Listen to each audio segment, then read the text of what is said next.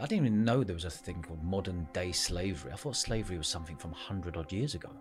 So, so now I'm going to shock you. Last year, there were about 13,000 victims found in the UK. At any one time in the UK, there are at least 100,000 victims of slavery. UK nationals make up a third of all the victims. UK nationals? UK nationals. So it isn't just people coming from Eastern Europe. You know, we have seen over 100 different nationalities found as victims of exploitation in the UK. And a third of that are a British? third of them are British. You are joking me. No. And globally, the latest estimates, and it's a conservative figure, say that at least 50 million people are held in situations of slavery. And we would say it's an illicit commodity trade that is worth about a half a trillion dollars profit per annum.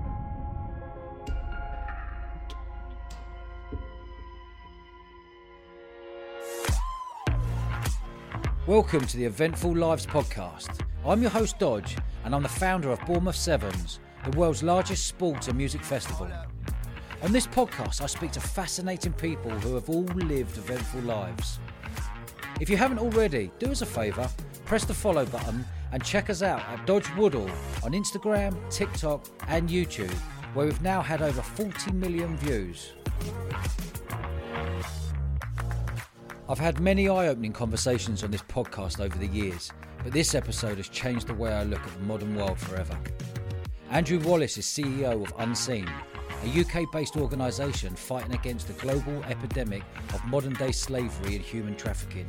Andrew shares his inspiring journey of starting Unseen and outlines the challenges facing the fight against these atrocities that are happening right here in every major town and city in the UK.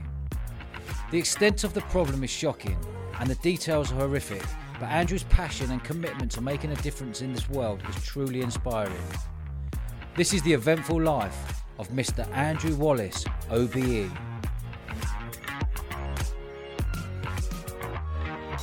Andrew, welcome to the show. Lovely to be here. Um, thanks for making the effort to come all the way down from Bristol.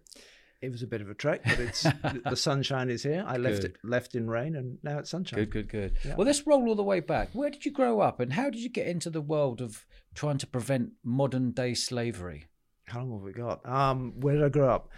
By age 11, I'd lived in 13 different places, um, mainly overseas. My dad was a vicar, so um, ended up living in Singapore, then South Korea, um, and then came home to the UK age seven. Mm. Um, so I'm what, the, I'm now sort of technically called an adult third culture kid. Mm.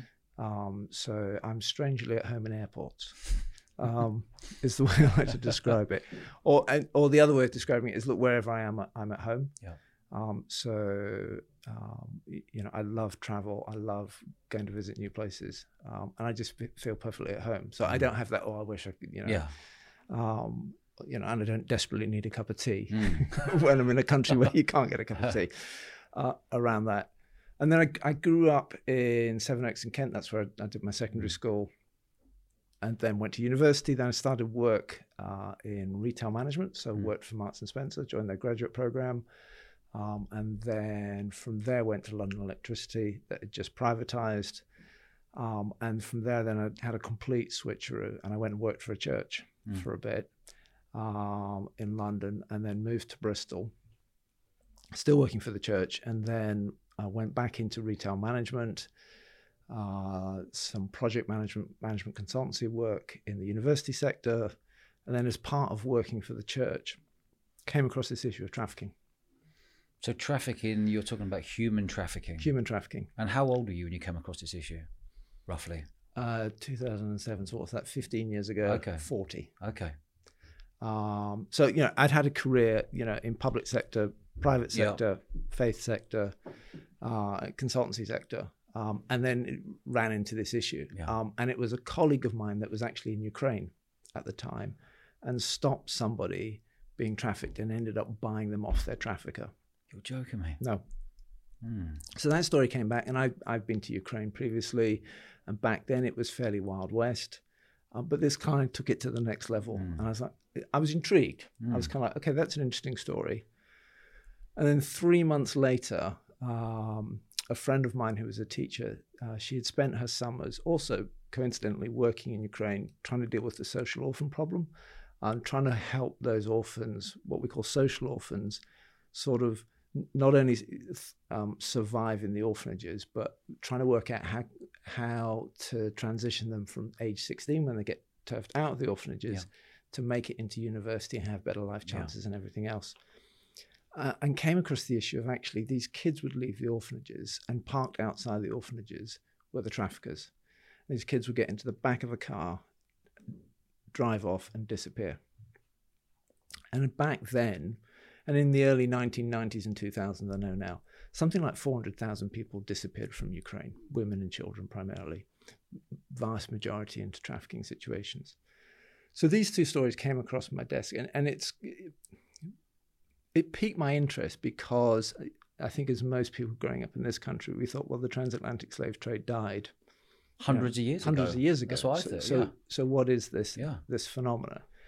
And then the thing that sort of helped me knit it all together in, in my brain, in whatever way my brain mm. works, was I ended up reading an article that was talking about um, trafficking, and it was then about trafficking for sexual exploitation from Eastern Europe to the US. And they used to use the regional airports in the UK in order to avoid detection at the major hubs, you know, the Heathrows, the Gatwicks, yeah. the Frankfurts. Yeah. And one of the airports that was named was Bristol, where I live. Mm. So I went, oh, hang on, story from a colleague, story from a friend, now this article. Because we did a lot of work around sort of social justice and working with the poor uh, and the marginalized, um, I suppose I had a level of access and I just wrote what I thought was normal to all the Bristol MPs, every single member of the council and the chief constable going, is there a problem? If there is a problem, how can we help? Um, and what are you doing about it? Mm. And to cut you know, a very long story short, that ultimately led to a call from a senior police officer. I don't remember giving them my telephone number, but mm. somehow they got mm. my telephone number, um, inviting himself to coffee. Um, and he came, I remember, uh, and I'll always remember, he walked into my office, shut the door, and said, Right, th- this conversation is off the record. And then, really, for the next three hours, just peeled a layer off the city. And because he was senior enough, a layer off the country. Um, and he was frustrated as a cop because he was trying to arrest the bad people. Yeah. Um, and back then, this is sort of 2007, um, where the, the, narrative was mainly around trafficking for sexual exploitation. They would bust illegal brothels.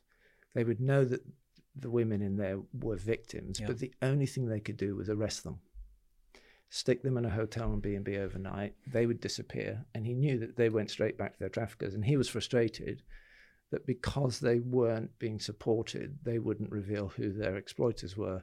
He couldn't go after the bad guys. And the end of that long conversation, where you know you go from your jaws on the floor because mm. you just didn't realize this side of society existed, yeah. to becoming more sort of infuriated that you know the, the system was so crap. Mm. He said to me, "Look, any idiot can write a letter." I went, yeah, I've done that. He said, well, you can retire happy yeah. because everybody's trying to, you know, flap round, trying to answer your questions, and nobody quite knows the answers to the questions. Um, but what are you actually going to do about it? And for some reason, I immediately responded. I said, well, what do you need? Mm. That was my first mm. mistake. Mm. He said, I, I need, I need safe, I, I need a safe house. Yeah. I need to be able to put these victims somewhere safe where they're cared for, where others uh, look after them, because that's not policing skill set. Yeah. It's not our job. Yeah. Um, so that we can earn their trust, so that they can then tell us what's happened to them, so that we can then go after the bad guys. And I said, okay, I'll do that on one condition. You're my first trustee, because at this point you know more than yeah. me. Um, and we agreed and we shook on it. I mean, that was literally how Unseen okay. started. It was kind of like being sort of slammed into a brick wall of mm. reality and then and I, I suppose that if I look back on my life, I've always been concerned about social justice issues. Yeah. You know, wh- wherever I've worked, and it was just like the injustice of it mm. um, that I think just compelled me to go. All right, do it. Um, and because he was senior enough, he was able then to get me into the Home Office and what was then the Serious Crime Agency, uh, and just very quickly realised that there wasn't really a response uh, to this issue. It was very, very fragmented. Everybody mm. was working against each other. Um, and then uh, my friend, this this teacher, um, Kate, I just said to her, look, do you want to come and, and try and do this? Um, we both acknowledge there's an issue. Um, we both want to do something about it. We haven't got any any money. Yeah. Um, this police officer is our first trustee. Yeah. It, it's the three of us. Yeah. Shall we do it? I was just like, you know, it, it, it's a big sell, isn't it? Yeah. Um, and I mean, thankfully, she had reached that point where she didn't want to teach anymore. And she said, "Look, I'll give you three, four months because I'm just going to work Yeah. out what I want to do with with the rest of my life." Um, and so we just we started asking people, you know, um, to help and support us.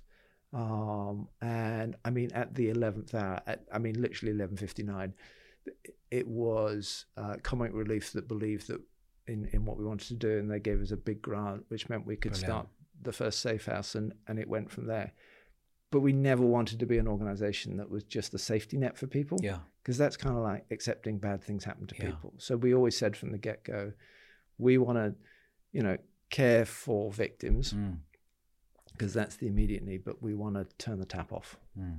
Um, and and so from from day one that w- we were doing those those things simultaneously, Mm. and this, the organisation has grown and developed over the years. So you say you wanted to care for victims, victims who are working sex workers, and then you're trying to bring them into a safe house where you're trying to get information out of them on who they're being pimped out by. So um, I think the first thing is if you're a victim of trafficking for sexual exploitation, Yeah. you don't you're not choosing to go into the sex trade. Yeah. Are you forced? You're forced into it. Yeah. So the the definition of trafficking is the recruitment by deception, Yeah. uh, movement for the purposes of exploitation. Okay. And a movement could be from one side of the street to, the other, so Yeah. it isn't just an international border. Um, and so most of the back then, most of the victims that were in trafficking for sexual exploitation w- were not prostitutes. Yeah. You'll have to listen to this after the 9 p.m. wa- watershed. But you know, if if you are forced to have sex against your will, Yeah. that's statutory rape. Yeah. And and that's the reality for for these Right. these, these women.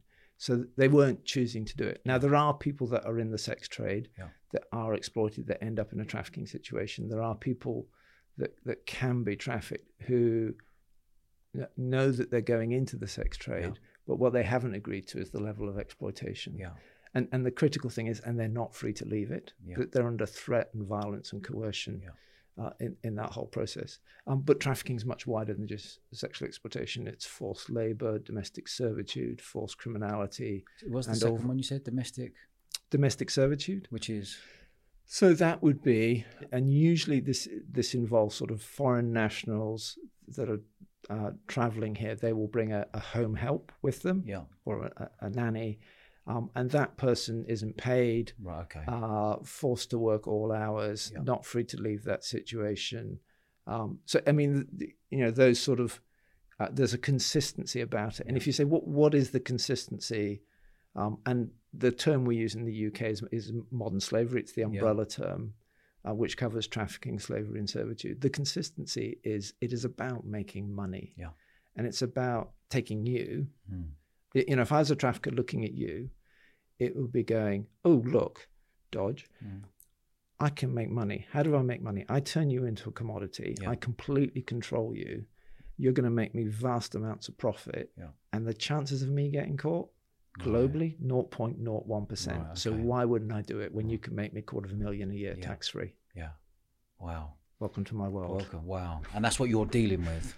Have you had any? Have you had any trouble yourself when, you're actually dealing with, with these situations, and actually you're going back to find out who are actually trafficking these women, these sex slaves? I guess is that the right terminology? Sex slaves or sex workers or We, we term the, the people that come to our services survivors. survivor? Okay. because you know if you think of the horrors that they've been Yeah. through you know you know whether it is raped or beaten up violent you know violently beaten up Yeah. you know often we have to you know the the first people that our clients need to go and see are dentists because you know some of them will have had their teeth smashed out with a hammer um, or they need to go and see the medics because they will have had a broken bone which hasn't been set properly or you know they will um, have an alcohol addiction just as a means of coping Yeah. with the horrors to that- suppress that- the yeah. feelings? Yeah. and I think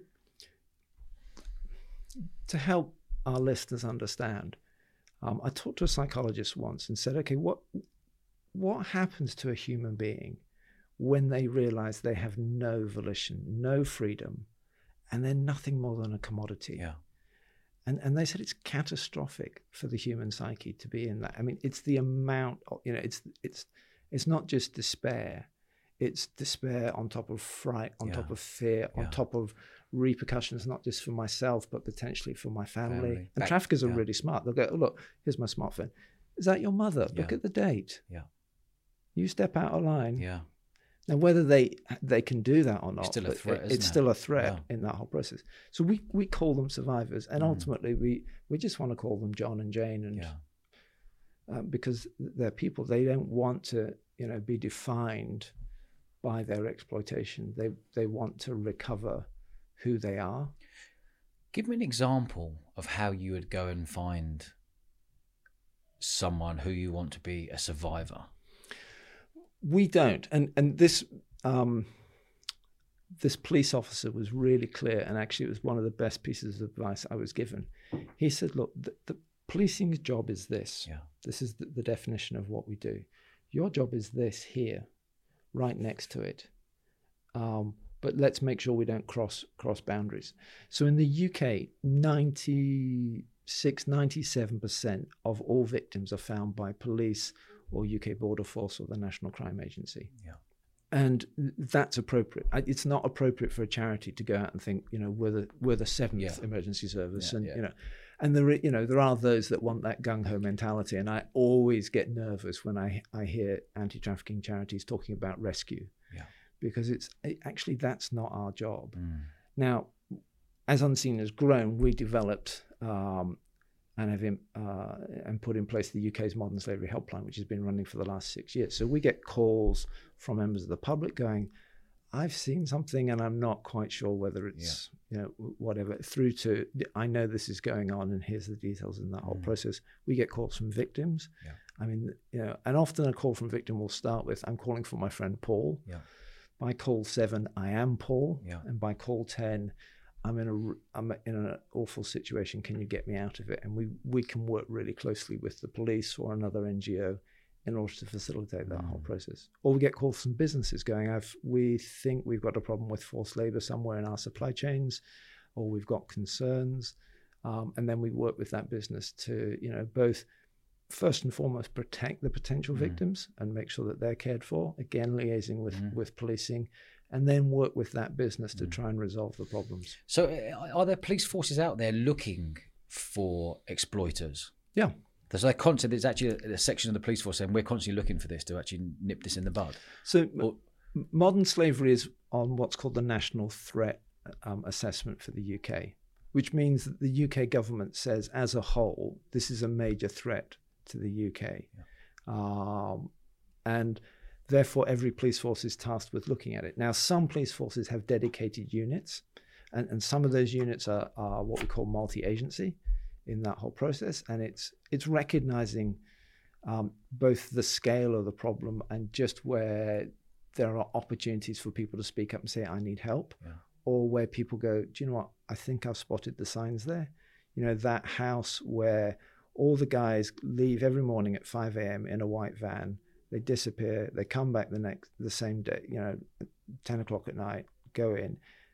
No, none of them ever interact with their neighbors in that whole process. There just seems to be some person in control of them Yeah. the whole time. They seem kowtowed or the house that's been used as an illegal brothel, or the house that's used as a cannabis grow, um, or the car wash, or the nail bar, or the distribution center, or, or, or, or The nail bar, what is in the, the, the Chinese nail bars? yeah. Wow. So this isn't this is going on in a high street. I didn't even know there was a thing called modern day slavery. I thought slavery was something from hundred odd years ago. Like literally, uh, how do you how would you break down? How can you actually just break down in simple terms how someone goes from Eastern Europe in through into our borders, into our country, and then gets set up? So, so now I'm going to shock you. Yeah. So last year there were about thirteen thousand victims found in the UK. Found that are now survivors. Yeah. Or people that reached out to you. Yeah, to us and others. Okay. So in the UK we have what's called a national referral mechanism. Yeah. So thirteen thousand people were identified. thousand. Thirteen thousand.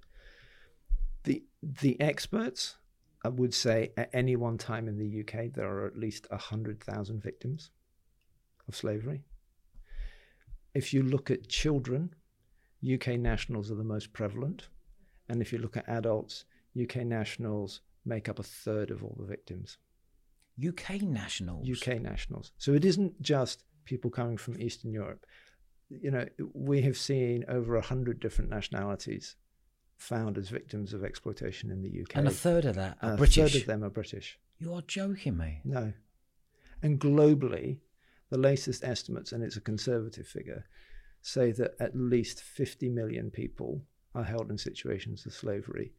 And we would say it's an illicit commodity trade that is worth about a half a trillion dollars profit per annum.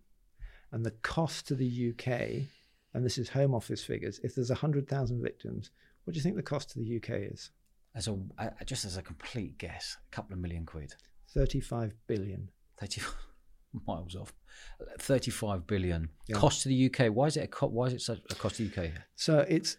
uh, I don't know where 2 million quid come from by the way. But you, you put me on the spot there and I was like So the the cabinet office have like the cost of everything, and so What's the, what, uh, just roll back there a little bit. What's the cabinet office? so the cabinet office is part of government. It, Okay. it's the government department. Like if it, if if you ever walk past Ten Downing Street, Yes. if you go past the Black Gates and, and you're walking up towards Trafalgar Square, Yeah. the next building you come to is called the cabinet office, Okay. and it's it's the office of government that coordinates all the other different departments, like Department of Health, Department Yes. of Education. Okay. It kind of sort of sets The umbrella for the, um, whole yeah, okay. but they do a cost of everything. Like, wh- what's the cost of, um, like, if a child goes missing, what's the, you know, the policing Okay, yeah. costs, social costs, and Yeah. everything else.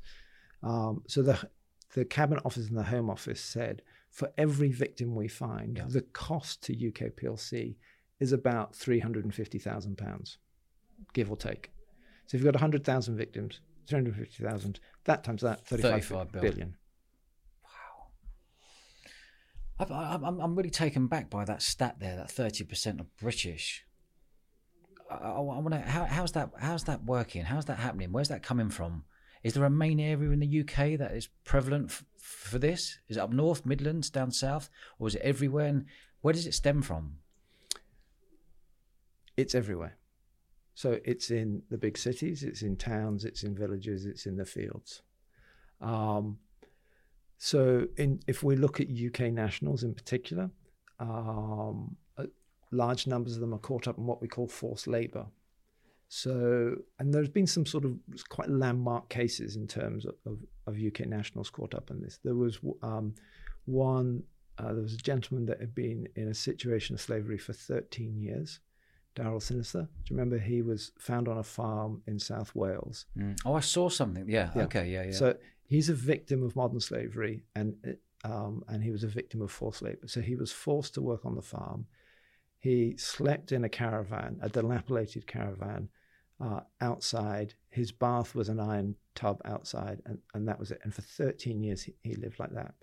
How did he end up in that, situation? He was preyed upon. So um, he had, uh, I think, some learning difficulties and mental health issues, and he was offered a job and accommodation by this father and son, these these farmers, um, which is what he wanted, uh, you know, because everyone wants to work, everyone wants, you know, support. Um, the trap was sprung, and for 13 years he just he had to work there, so he wasn't getting paid a penny. not paid a penny. How how did he allow that? because look, if you go back to the transatlantic slave trade, and, and we've all seen the prints, haven't we? And we've, Yeah. we've got a mental That's, image. that's my mental image. Is Your that. mental image is yeah, that. And yeah. Which is roughly what year? What, what when when was that? all the way up until about e- 1800 Yeah. Okay. something. Yeah. Um, but one of the mental images is people in chains. Yes. And so you could you could look and someone's in chains, you go, oh, okay, slave. Yeah. Those chains aren't there anymore. It's psychological chains. And that's how people are held. Um, and it can be in, in, in numerous ways. So it could be things like debt bondage. So Debt bondage. so what we mean by that is, um, I promise you a job. Yeah. So and the, often this is um, people coming to the UK. Hmm. I promise you a job. So I arrange your travel, sort your visa out and everything else. You fly here, you you've got the right visa, Yeah. you think you've got the job offer. You're in the country. You think you're you're in. Yeah. I meet you the other side of immigration and say, okay, um, I just need to take your passport to check a few things and, and all of this, get in the car. That's the last you'll ever see of your passport. You get taken to a house and then you're told, I know we told you that the flight was $400 and Yeah. the visa was $100. Actually, it's 10 times that. It's You now owes $50,000. Now you're in debt to us. So you're in debt. Oh, so you've got to pay that Okay. off. And then you can never pay it off because then what they'll probably do is they'll hold you in that accommodation for two or three months, going, oh, yeah, well, the job's not ready yet and Yeah. everything else. The debt's going up because your rent and your food and everything else in that whole process. If you start complaining, they'll beat you up, threaten your family, etc. Say, actually, you're in breach of the terms of your visa, so actually we could just drop you on, uh, you know, into the police and they'd arrest you. You'd be deported, Wow. ruin your life going back. So the hold is there Mm. even without having to, to raise a finger. And then you're often inserted into the legitimate workforce. Um, and that, that becomes very difficult for a business because it will go, well, I'm paying you by BACS. Yeah. You've got a visa, you've got the permit and everything else. Um, I'm paying all the taxes that I should be doing. What I don't see is Who's who's, controlling the bank yeah. account Yeah. Okay. and they'll they'll use that bank account and they've smartened up they used to just empty it and Yeah. then you know um, we cottoned on to that now they just let the bank account run normally but they'll wash other funds through it Yeah. the whole time you know from other criminal activity you know Mm. whether it's drugs or, or whatever so it is about in every incident that we find a victim regardless of the type of exploitation it is fundamentally about making money at the expense of that individual and not allowing them the freedom to leave or to speak up against their treatment Is there a country around Europe that is exploiting more people than most and bringing them into our country? exploitation is, is, is everywhere. Mm. I mean, the UK sees more victims th- than other countries in Europe, Mm.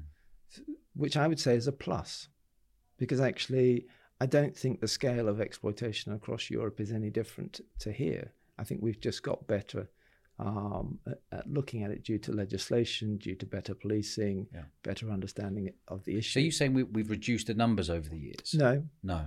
no. Um, at best, at absolute best, we find one, they get replaced. Uh, and why wouldn't you? Because it's such a lucrative trade. Yeah.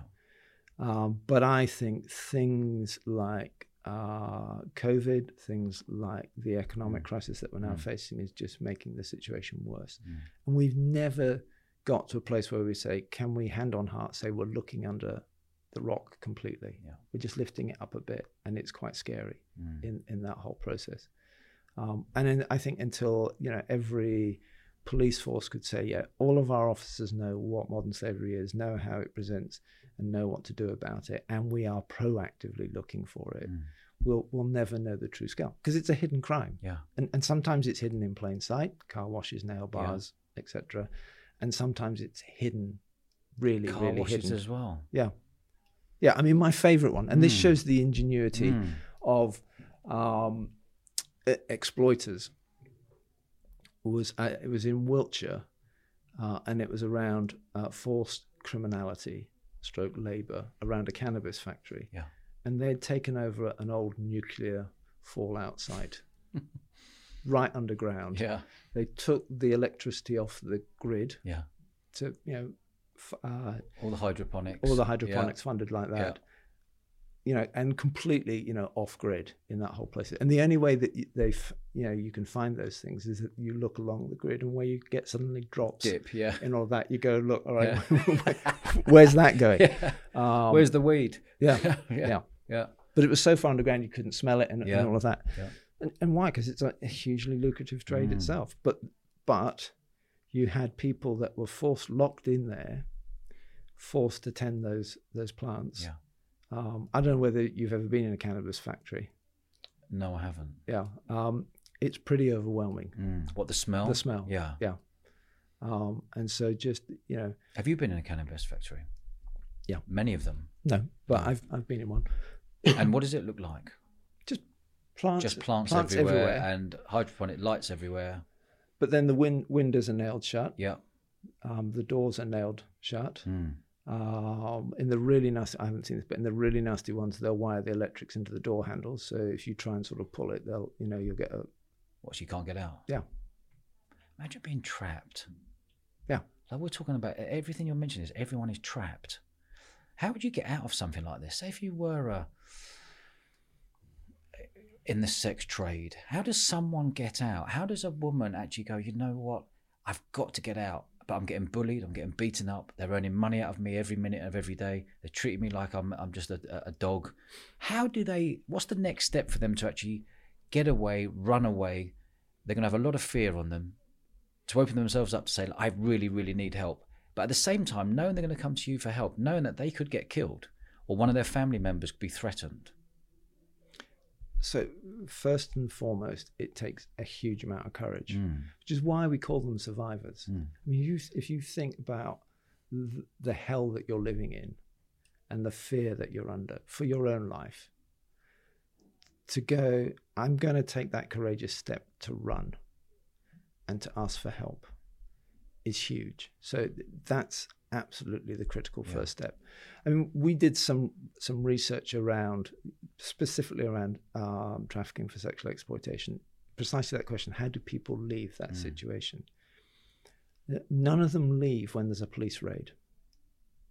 Mm. They don't identify. They're they're terrified. Just keep stum. Yep. Yeah. Okay. Don't engage. Yeah. They leave. Sadly, there are only two options. They are kicked out when they are no longer what we call what they would uh, their exploiters would say they're no longer economically viable. Yeah. So they just work to the point of then nobody else Yeah. wants them, and they literally are kicked out Yeah. in that whole process.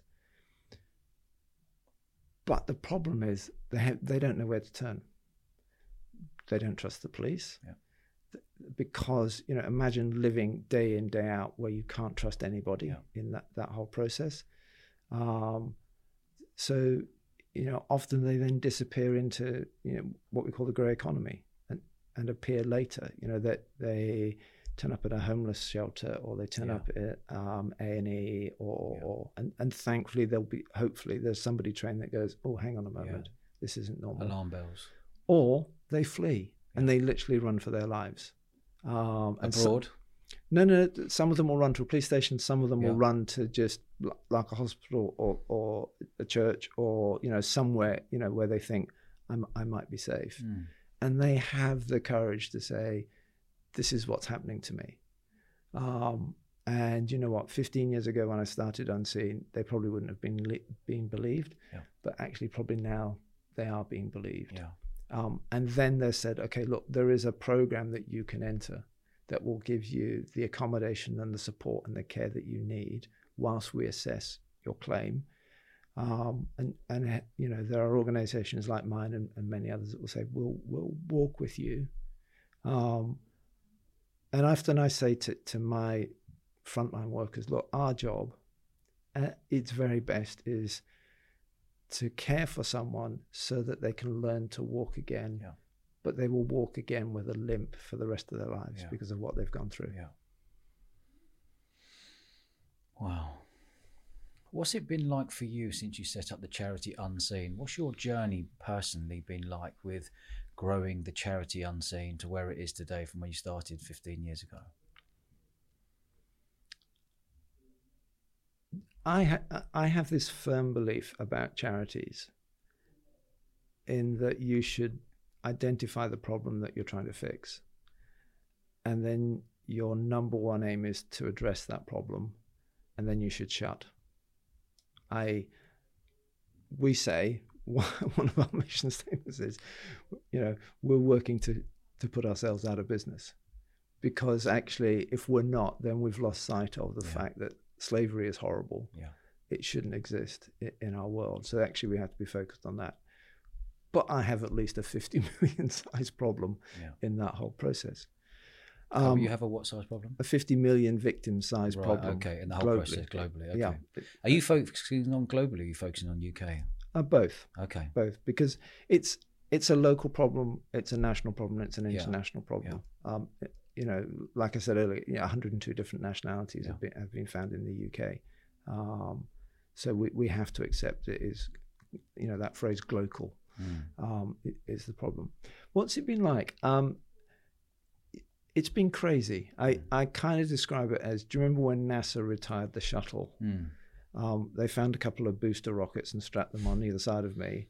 and lit the fuse um, and didn't give me an off switch. It Mm. has literally felt, you know, just like that the whole time. It, I mean, it went very fast, you know, from um, opening the first safe house to, you know, suddenly being in the Home Office and the Serious Crime Agency.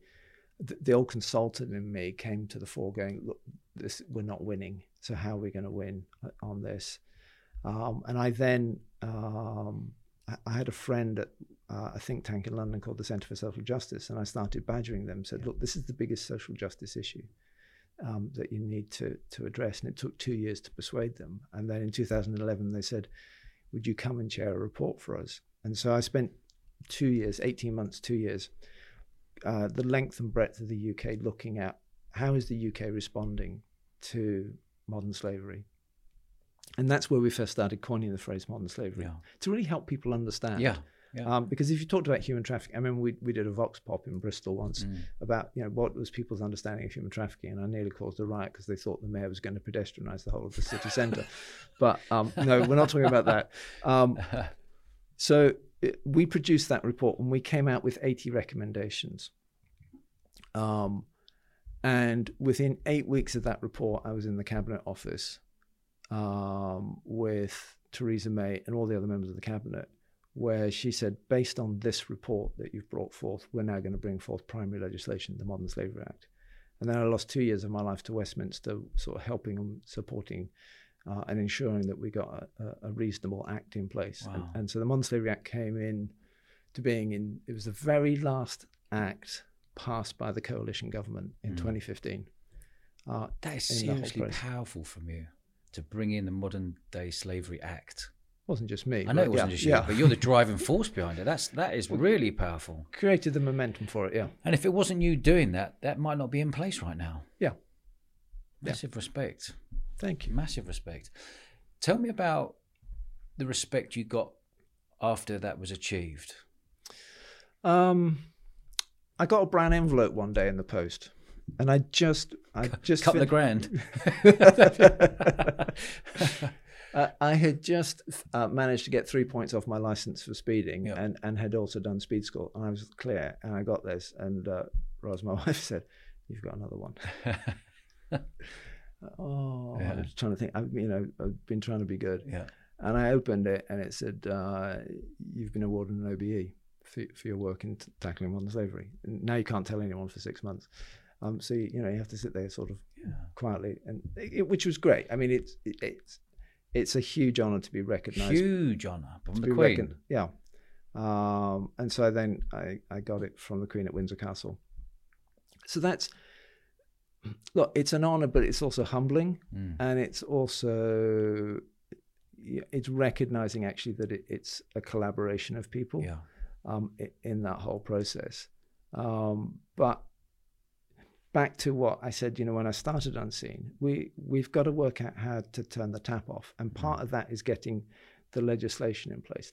And in some ways, that's the easy bit. Yeah.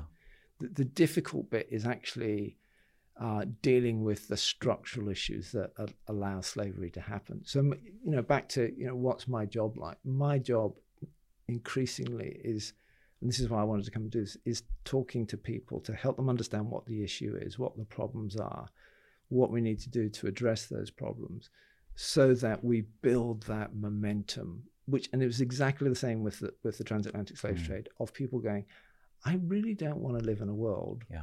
Where people are exploited to that extent. Mm. Can I ask you a question? Of course. How many slaves work for you? None. Can I ask you three other questions? Go so it. answer that question. Do you eat food? Yes. Have you got a smartphone? Yes. And thankfully, I can see that you're wearing clothes. Yes. Without doing anything, you are probably personally connected to 40 to 60 slaves in the world. Mm. I've never thought of it like that. So the things that you Yeah. just purchased. Yeah. And if if we look around the world, the vast majority of people are held in what we call situations of forced labor. They're in the factories, in the mines, in the fields.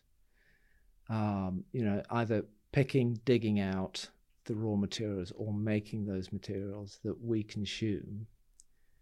and that's how you get to 40 to 60 people Mm. very very quickly and i think that has to jolt people into i didn't and it's back to like when i met that police officer i didn't know that this was going on Yeah. i, I mean i had a kind of like vague Vague, yeah, you know yeah. because there were movies etc and all yeah. that but you didn't Blood you, Diamond yeah and you kind of think okay yeah but but not here yeah.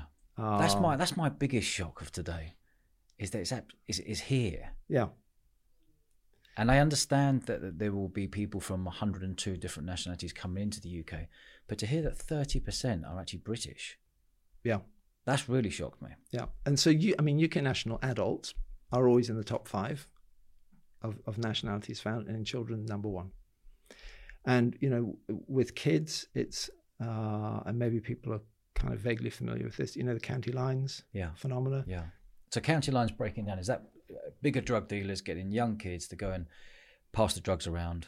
Yeah, um, but again, it's the deception. Yeah, What what is it that young kids want? They they want community. They want to belong. They Yeah. want to be accepted in that whole process, and they want things, don't they? Uh, I've got to have the Nike trainers and that and that and Yeah. that.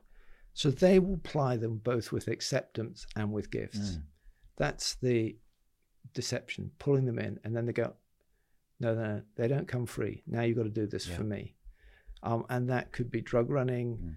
Um, it could be, uh, y- you know, actually selling drugs and all of that. So that Yeah. that's the county lines thing. And is that is that is that being successful in the UK, the county lines? Because I'm constantly hearing about county lines, county lines, county lines. Is that have they got a really strong f- force homing in on that? They, they have got focus on it, the, Yeah. the police and, and the government's given resourcing. But for every one you shut down, another one Another one opens up. Yeah, And it comes back to well, why does it pop up? And it, in essence, look, you're a business person. It's about supply and demand. Supply and demand, yeah. Why does modern slavery happen? Mm. It happens because there is a demand for cheap services, cheap labor, and cheap goods. Yeah. And there is a unlimited demand of vulnerable people. Yeah. And what makes someone vulnerable? It's if they don't have community, if they don't have a roof over their head, and they don't have work. Mm. And so, if you can um, find those people, and they are really easy to find, then you can prey on them really, really quick. And the, the traffickers are really sophisticated. Add on to that, um, you know, we are currently having to deal with a war in Ukraine, Yeah. which is put, you know, women and girls, women and children fleeing, and we're, we're dealing with a climate emergency as well. Yeah. So, even if we hit 1.5 1.5. degrees Celsius of warming, Yeah. Okay. around that, and we're Yeah. about 1.4 at the yeah. moment. Yeah. So even if we hit 1.5, about a third of the world's population is going to have to move because of climate change. Yeah. And once you're forced to move, it creates that vulnerability. Yes. And so that 50 million figure, invite me back here in in five years' time. 100. Yeah. So that could be doubled. Yeah. But let's bring it back to, to yeah, we've gone really global, but bring it back to Mm. the, the personal. So the 40 to 60. Mm. we, we have decisions about how, how and what we're going to con- consume. And this is where I'm kind of like poacher term gamekeeper, having worked in the retail trade, um, which is, you know, often I hear businesses going, well, our customers are demanding cheap, especially in a cost of living crisis. Yeah. And I go, actually, I've worked in that business. Who educated whom about cheap? Mm. And we've lost the value Mm. that we attach to things. So we live in such a disposable society, whether it's fashion, the amount of food waste, you know, and just a demand. Yeah. You know, we, we want everything at, at the cheapest, and, Mm. and we don't understand the consequences of that. And the consequences are, and I, I had the privilege of um, going to India a few years ago um, with my old employer.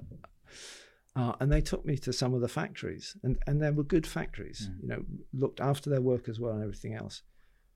But my overriding impression coming out of that was, and they were making shirts in this one factory, was I really appreciate what it takes now to make that shirt. Oh God, there's a lot goes into it, isn't there? Yeah. Yeah. I agree. And I, you know, I didn't see how that cotton was picked, Yeah. how it was spun, how it was dyed. I was Yeah. seeing the the, The finishing product, product, yeah. before it, you know, then gets Yeah. in a container and, Yeah. and comes to the UK. But even that final bit, you know, in a really good factory, it's hard Yeah. work. Yeah. And so actually, you know, what I attach now to it to wearing a shirt Mm. is that memory Yeah. of actually this is what it takes to to make Yeah. that. Um, and so, you know, how how am I going to think about my purchasing? Do you think about your purchasing now? I Yeah. see you're wearing a nice Timberland jumper. Yeah. Before you paid 100 quid for that, were you thinking where that's come from? How many slaves would have worked on that slave labor? Yeah, and it's really, really hard. Yeah. Um, and one of the things that that um, Unseen led on with the, the Modern Slavery Act was we pushed for what was called Section 54 of the Act, which was called Transparency in Supply Chains, which said to businesses, tell us what you're doing to ensure that there's no forced labor Yeah. in your business practices. Um, and it's a work in progress. Hmm. Um, and there's, you know, there's more legislation coming, and it's something I'm currently working on at the moment with others to say, okay, you know, hasn't got us to where we need to be Mm. with businesses. We need more. So yeah, I don't know fully the provenance of of how this jumper was made. Hmm. Um, so I, you know, I look at things like modern slavery statements. I look at the ethics of companies. Um, you know, I really admire companies like Patagonia that are committed to people and planet, and you know how they do those things. How Um, do you how do you look at that? Say if you're you, you're your normal bod on the street, what, Yeah. would, what would you be looking out for? Is it the fair trade signs on? Obviously, the fair trade signs on chocolate I've seen, and Yeah. and d- different other things. What what would you be looking for in, in clothes? The stuff that's the everyday. Do you know? I think it's it's asking questions, and Okay. price isn't a guarantee Yeah. of of something being good. You know, um, because yeah, I've been in those factories. You know, where you see the designer labels and the supermarket label coming off the same production line i- in that whole process. I think that the starting point is ask Mm. questions. Um, you know, politely. Mm. Um, and but it has an impact because if you if, if you go into a store and you say, "Can I speak to the manager?" You know, they think, "Oh, you know, there's a, A ex, there's an there's an exercise, Yeah. You know, about to be launched." And and I, you know, I've been on the other Yeah, side. You know, yeah. can you come down to you know, Yeah. Mr. Smith wants to you know fire a few rockets Mm. at you. But if you go and say, "Look, I really love your brand. Mm. I, I want to buy this product, but can you tell me what you're doing in, in order to ensure that there's no forced labor, there's no slavery Mm. associated with the making of that product? They'll probably go, uh, Yeah. And just say, that, look, that's fine. Yeah. I'll I'm not going to purchase now. I'll come back next week. If you can find, if you can ring your home office and find Just out, let me know. and, and, and then let me know. Now, if enough people do that, Yeah. goes up to head office. Guess what happens in head Yeah. office? Oh, flip. Yeah. We've better got to do get on it. something. Yeah. Yeah. So that, that's how consumers can be Mm. engaged. Um, th- yeah, consumers can be engaged by writing to their MPs. And I know it's not terribly fashionable at the moment, but just saying, look, I've heard about this issue. I, I personally, and for my kids and my community, I don't want to, to live in a world that is associated with this. Can you please support the efforts of you know charities like Unseen and, and others Mm. that are trying to you know take the legislation up to the next level Yeah. so that companies are really honest. And then I work with we work with companies all the time now. You know, some some of the big global companies, and we said, look, the issue is not whether you find it or not. You know, it's not if you find it; it's when you find It's it because it's there the whole time. And we would far rather, do you know, we'll cheer you on if you find it Yeah. because it actually means that those people are getting out of that situation.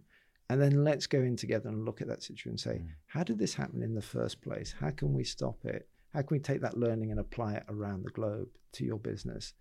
And how can we provide better mechanisms for workers to speak up? I want to go back to your safe houses. Yep. I want to go back to the traffickers bringing people in. Yeah. You're helping people I put into the safe houses. What's being done to fight to hunt down those traffickers? Um, it varies. I think I, I said earlier, like the chances of getting caught globally are like 0.01%. Yeah. What about the chance of getting caught in in Britain? If you know that you've got four sex workers, they're all bringing it back to these three guys who have Yeah. brought them over. Is it in your hands or is out of your hands? How close are you working with the police to make sure that those three get nicked or get brought to justice? Or do they just get flee away? They bring three more new girls in, and and the problem carries on. um, great question, slightly complicated answer. So, the usual criminal process happens in terms of uh, the police will have somebody in front of them, and uh, and they have to work with that individual who is terrified. Yeah. Um, so part of our job, our joint working with the police, is to help that individual get to a place where they feel safe. Yeah. And to explain to them, yes, it is still your choice as to whether you want to engage with policing or not, but we would really would encourage you to. Many choose not to because they're in fear of their yeah. lives and they may be safe, but they still don't know about yep. their family. And you know, we have had incidents of um, traffickers actually physically threatening the family yep. of victims that are, uh, you know, in our care. Yep. In that, so we have to be, you know, we we have to accept that not everybody will. But for those that do have the courage, they work with the police, and then the police will you know, carry out investigations. But they're complex investigations. These people are really good at covering their tracks um, any whiff of somebody coming after them, mm. they can flee the country mm. in a moment's notice. They can get the money overseas um, as well. Um, so that's one side of it. The other side of it is the helpline, you know, which is constantly gathering information and feeding that information into the relevant police forces, um, as well as National Crime Agency and Border Force, because it is about building an intelligence picture that enables the police to then execute a warrant uh, and then uh, take those people to court.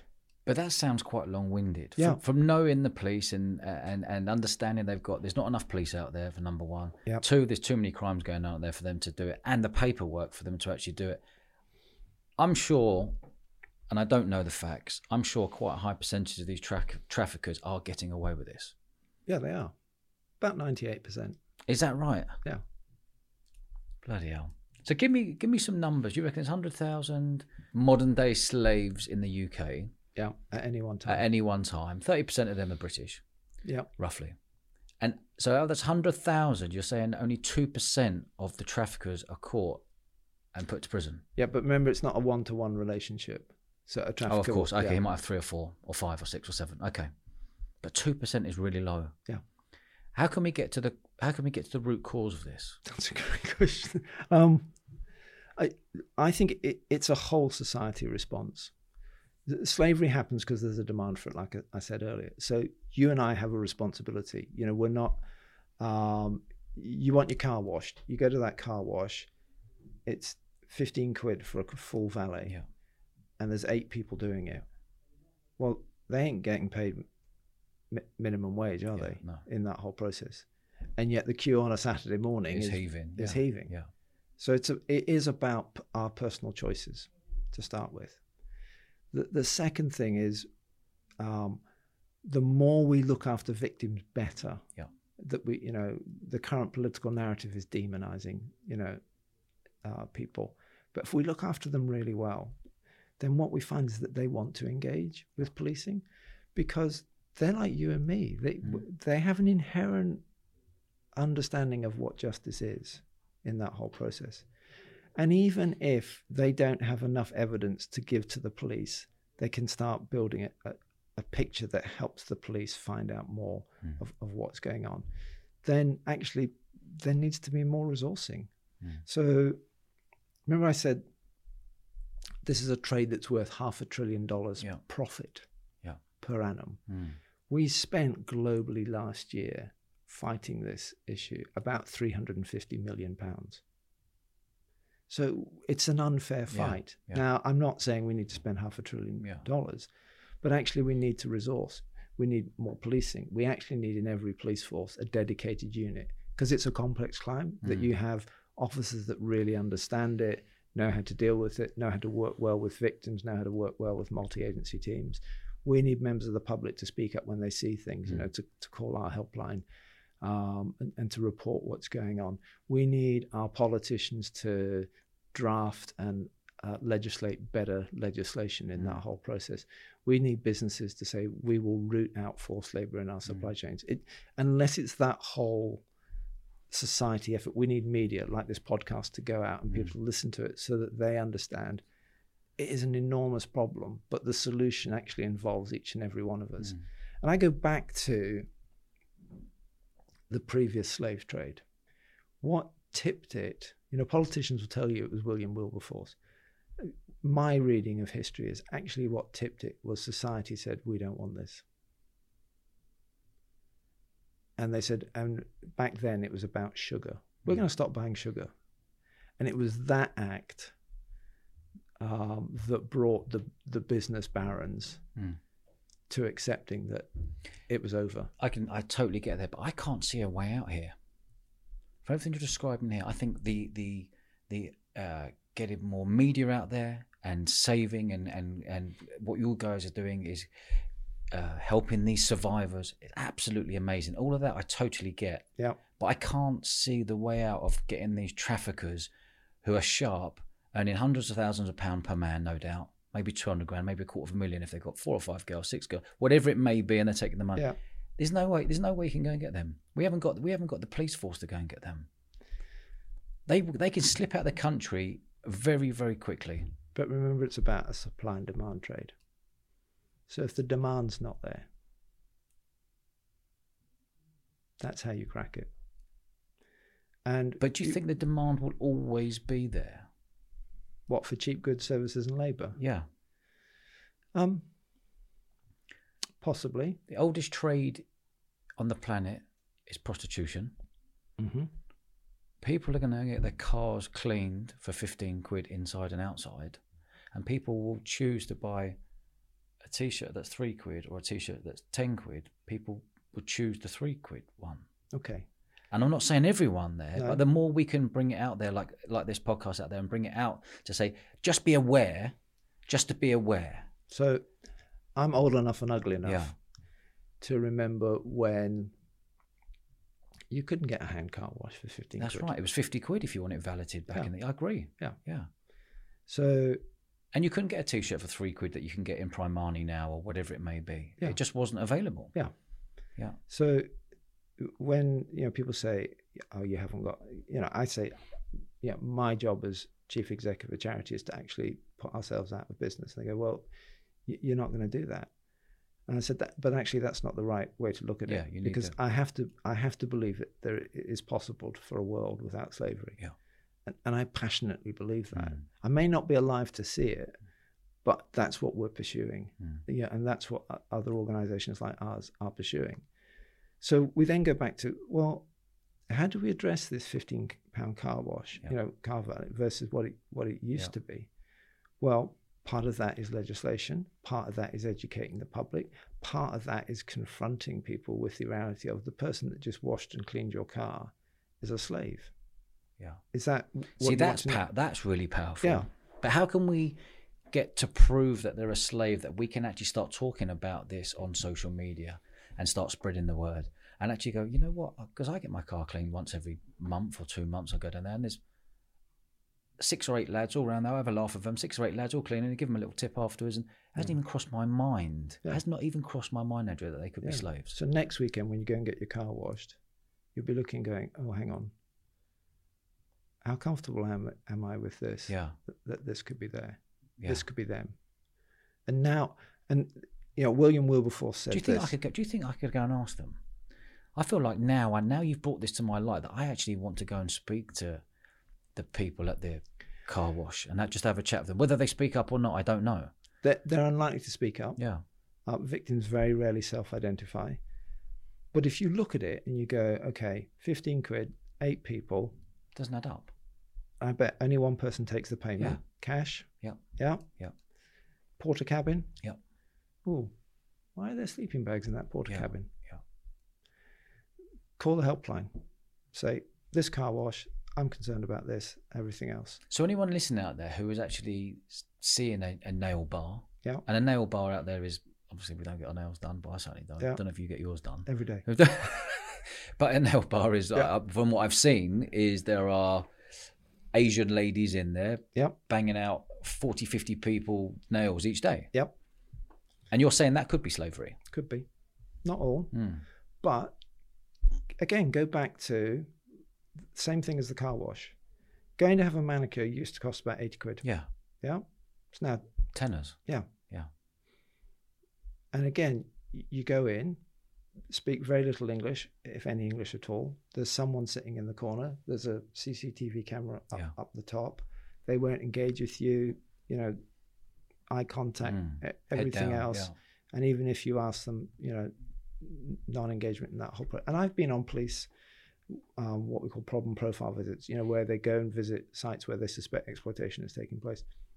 You know, they they won't say anything, Mm. but it's interesting. They all have the same story about how they got there. Yeah. You know, that- you know, oh yeah, this is my cousin, and I Yeah. came from London. They said I had a job and, Yeah. and everything else. Yeah. You go to the next one. Oh yeah, my cousin from London. So it's, a, it's a you know it's a pre-learned storyline in that whole process. And you know, hundreds and thousands of people have been found, you know, in situations of forced labour. Mm. Um, And we're saying forced labour. Are you saying forced labour is work for nothing, or forced labour you're on three quid an hour, or two quid an hour, one quid an hour? you, you might be paid something, Yeah. like- but not your uh, nine quids, not your minimum wage of nine pound fifteen. Yeah, and certainly not a living wage. Yeah, the, the key differentiator, and it's kind of like exploitation is on a continuum. Yeah. Like you can be, you know, a bad ploy, a bad employer, not pay minimum wage or not pay holiday pay or Yeah. sick pay, etc. Um, and you, you know, you could and should be prosecuted for that. Yeah. The, the it becomes forced labor where somebody is either not paid or paid a pittance, and they're not free to leave that situation. Yeah. Like your employees here, if they don't like you as a boss, then go, I'm off. I'm going to get another job. I Yeah. get more pay, whatever. And you go, fair enough Yeah. in that whole process. If you're a slave master, they ain't leaving. yeah, they can't. Yeah. with the fear. Yeah. What an awful, what an awful position to be in. I know it's obvious to say that, but imagine being trapped by another human being who you don't know, and there's no way out for you, and there's no phone calls you can make. There's, you've got the fear of yourself and the family. You've got a roof over your head, but you're earning no money. You've been told what to do. You're being used for sex or being violently beaten up. It's That makes me like I didn't know how this conversation was going to go. how does it make you feel? It makes me feel makes me feel sad if I'm honest with you. It really does. And uh, I defy anybody to meet a survivor and hear their, their story to not be moved and to not go, this is wrong on every single level. Yeah. Um, you know, I I have the privilege of leading an organization that, you know, currently at any one time we have 200 clients in our service. So you've got 200 clients in in a one of your houses. No, no, some in accommodation and some in what we call outreach. So, So that- outreach, you keep an eye on them and speak to them. and you know the, the stories come up of, of what people have experienced, um, and some of them, you know, I've met and talked with. harrowing. It, it is. It's both harrowing and it's also hopeful. Yeah. because you see just how courageous they are and their almost, you know, to quote Iggy Pop, their lust for life. Yeah. Because actually They got hope. they've been denied Yeah. life. And and and you know, we we try and bring them safety, hope and choice. Yeah. The, the three things that it? Safety, hope, hope and and choice. choice. Okay. The three things that you're denied, you know, Yeah. if you're not free to leave, if you don't feel Mm, safe and, mm. and, and and hope for the future. But we face a reality of people presenting with PTSD, with horrendous physical ailments, with STDs, with emotional trauma, with um, fear, fear for their family at home. You know, sometimes you know, you've been in a forced labor situation, you've been paid an absolute pittance, Mm. and then you're sending that pittance home because that's actually why you, you came or Yeah. you, you fell into the trap of, of wanting to work, and then you're not able to work in, in that whole process. And it's it is appalling man's inhumanity to man Mm. because what gives the right to anybody to do that to a fellow human Yeah. being? And there is, you know, I can sort of almost dispassionately say, you know, a, a trafficker and exploiter turns somebody into a commodity, Mm. but that's devastating. Yeah. It devastates that individual, it devastates that Mm. family, it's devastating ultimately to our economy, to business, to society. And it's it's one of those horrible truths that we have to confront people with. Yeah. And uh, you know, and if if you know, say, well, what, what's part of my job? Why am I doing this? And you know, and I can see you. There's a sort of creeping dread of reality washing over you because you didn't know, and that's fine. But now that you do know, you have two choices. And one is to say, I don't want to live in that world. Mm. And I'm going to do everything that's within my power. Yeah. Doesn't mean you have to start a charity. It doesn't mean you have to Yeah. do that, but you can make choices. Or I'm going to choose to deliberately ignore that fact Mm. and just carry on as if I Mm. didn't know about Mm. it. And I think modern slavery is one of those issues that you can't carry on. Mm. And you know, back to you know, we're never going to deal with it, we, but we deal with it one person at a At time, time and a and we day, deal yeah. with it one listener at a time, and we deal with it one politician at a time, until we build a momentum where society says, "Do you know what? We're all That's not yeah, acceptable." yeah. It's a bit like and that's what we need to get to. yeah, and, it's Yeah. a bit, and, and people say, "Oh, you know, you're never going to do this within business, or you're never going to do it." And the analogies I use are, are and they're clunky, but you know, sometimes when we legislate for things that you know, so we're not going to allow, um, say, forced labor goods to come into this country uh, or leave this country. Uh, which is something that we're working on at the moment. You know, and sometimes you get a pushback from business, no, you can't do that, and everything else. Yeah. And it said, yeah, but sometimes it's a bit like the legislation around a seatbelt. Mm. You know, back, um, you know, back in the seventies, there was a huge campaign. It was an outrage that we would wear a seatbelt Yeah. in a car. And look now. Look now, everybody puts a seatbelt Yeah. on. And they go, actually, I understand why. You know, it can save my life. It keeps me safe. It's it's good for society, etc. Or look at smoking. Mm. Or you, you know, it's a you know it's an infringement of our civil liberties that we're Yeah. not allowed to smoke. Everybody that does Mm. that. You know, if someone lights up in a in a hospital, You're like, what are you doing? yeah, But I, I was I was on a plane the other day, and you see the still see the smoking signs, the old planes. yeah, the old How ones. did they? How did people smoke on planes? I do not know. Well, I've been on a plane when people smoke. yeah. It was horrible. No, I remember as a kid, Yeah, but they you were- just yeah. yeah, they were down the back, and you Yeah, never went down the back because it was like a fog. Is there a sum on a sex trafficker that you've caught to say, okay, well, I've had X amount of girls, I've been you, I've been, they've been earning a grand a night, da, da, da, da, and I'm taking all the money. One of the things that we got in the legislation was all of these crimes are what we call lifestyle crimes. So when we catch the people, we can take all of the assets and money, Yep. ill-gotten gains off them, Yep. um, which is which is a good thing. Difficult to do, but Very at- difficult at least you got the Yeah, legislation yeah. to do it. I've seen figures somewhere between like 125 and 250 thousand pounds per individual. Per, what- per trafficker, per, per tra- sex trafficker. Yeah. Wow. But back to it. Look, you're a business person. What I'm telling you about are illicit traders. Yeah.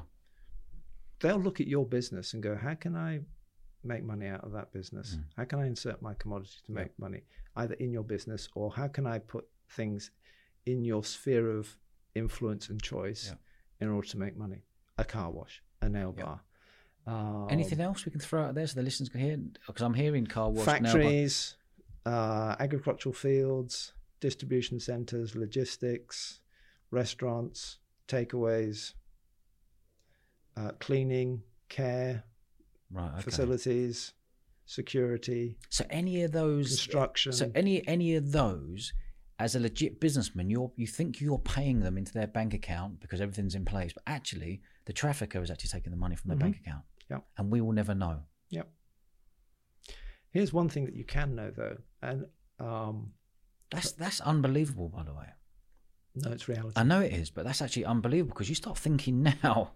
Everywhere I go now, I'm going to be thinking, is that going into your bank account if you're clean? You're a, maybe a cleaner from a foreign nationality, or you are working in a field, or you are whatever it may be, a nail bar or Care home worker. care homework. Yeah. Andrew, this conversation has been really powerful, really, really powerful, and I was really excited to get you on. Just before we finish here, tell me about the day that you met the Queen to get your. OBE. Um, got up very early. Well, actually, before there's a bit before that. So, um, three kids, wife, plus me is five. You only get four tickets. No. Five into four doesn't go. No, no, yeah. yeah. Um, thankfully, my middle one is not a royalist, so Okay. that resolves the Yeah. problem in that whole process. Then it was quite expensive because apparently everybody needed new clothes um, to go and like, do that. Um, up early, drove to Windsor. You go through security. You know when when we all watched the, the Yeah. Queen's funeral, you drive up that yeah, that big long drive. that big long Yeah. um, drive. Uh, park the car, you get out, and then you're separated straight away. You know, so what from the family? yeah, Okay. and you go off. Uh, I, I don't know where they went, but we eventually found each other again um, after the ceremony.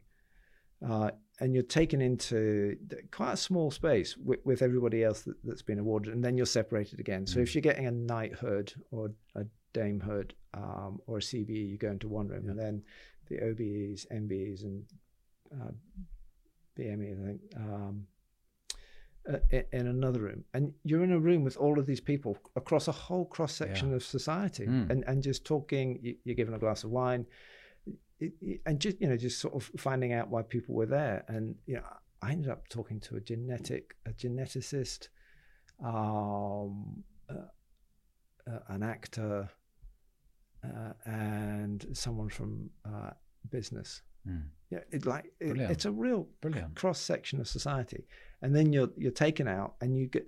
Um, and at Windsor, they said the Queen actually really prefers doing um, the ceremonies at Windsor that, to, to Buckingham Palace. She she really loved Windsor, and you go down this very long hall, um, sort of side hall. The main there's a main hall in the middle, and there's a side hall that you go down. Um, and, and you, you you're lined up in order. I mean, it's all it's very very slick, Mm. lined up in order, and then you're told, okay, when you get to the front, you'll turn to the right, and you'll be able to see into where the investiture is taking place. Um, and when it's your turn, you've got to walk at an, uh, walk on a, uh, on a diagonal to Mm. the, center point. When you get there, turn, bow, then walk forward. The Queen will say a few words to you. Do you remember what she said to you? Yeah. Hang on, you're, spo- you're spoiling. No, no, I'm you're excited. I'm excited for this bit, the build up. so, so you're watching that, and actually, uh, you know, I don't get nervous in many situations, but actually, sort of the the, you know, people talk about when they've you know met the Queen. It was it was it was quite nerve wracking. I mean, it was sort of nerve wracking, sort of waiting and everything else, and and you're thinking, right, walk in a diagonal, turn, bow, walk forward, talk, shake hands, bow, walk backwards, Yeah. and then walk at a diagonal Yeah. to the other side and, and out. So Yeah. you like you like Focused. Don't muck Yeah. this up and everything else. And then the person in front of me went, um, went up, spoke to the Queen, shook hands, and then turned around and walked away. And as they were walking away, you could just see on their face going, "Oh crap." I've got this wrong, and so I think I'm, you're doubly thinking I'm Yeah, not doing yeah. that, and, then and then they're in that quandary like, do I turn around Yeah, and walk backwards? Yeah. Like, Play it cool. Play Yeah. it cool. so they sort of gradually turned Yeah. around, bowed, and then like skedaddle. I, I went up. I tell you, this was remarkable. So when was when did I get this? 2015. Um. So what's that? Seven years ago. Mm. So she was 89, Mm. and you go up, and yes, she's got her aide, who you know whispers something in her Yeah. ear. But I went up and she said, "Thank you for all the work that you're doing to combat modern slavery. It's an awful, Oh, wow. awful issue, um, and I want to encourage you to keep going." And and that was it. Powerful. And you know, sh- shook hands, Mm. remembered to bow, Mm. walk backwards, and, and leave. But it struck me, 89 years old, Yeah. switched on, Yeah. To everyone coming in. Everyone Yeah. coming in. Yeah. you know, and you know, there's there's a good few people there. Um, and just having that now, I know she's done it year in, year out, and- matter, and, and everything Yeah. else. But it, it was True just professional. you just go, Yeah. good on you, Yeah. Respect. yeah, for that. Yeah. Andrew, loved this. Absolutely loved it. And anyone listening out there, I hope we can all learn a lot from all the things you mentioned out there. Before we finish up, where do you, where can people find you? And if people want to donate, how can they donate? Um, so you can find us on the web at unseenuk.org. There's a big donate button. Just Yeah. press it, and Whack some money in. yeah, Yep. yeah. The more noughts, the merrier. Yeah. um, in that whole process. Or, you know, become a regular giver in that whole process, and we'll keep you up to date Mm. with everything that we're doing. Um, you can find me on social media. I'm on Twitter and LinkedIn. Yeah. Um, so on Twitter at Andy W1. Yeah. Um, uh, and on LinkedIn, just look look for Andrew Yeah. Wallis, and, and you'll find me there. And, and yeah, give us a follow and learn, keep learning more. Brilliant. Andy, I've really, really enjoyed this, mate. I thank you for uh, your time and effort coming down here. No, absolute pleasure. Great Yeah, to talk to you. You're a gentleman. Good man. Cheers. Andy. Cheers, mate.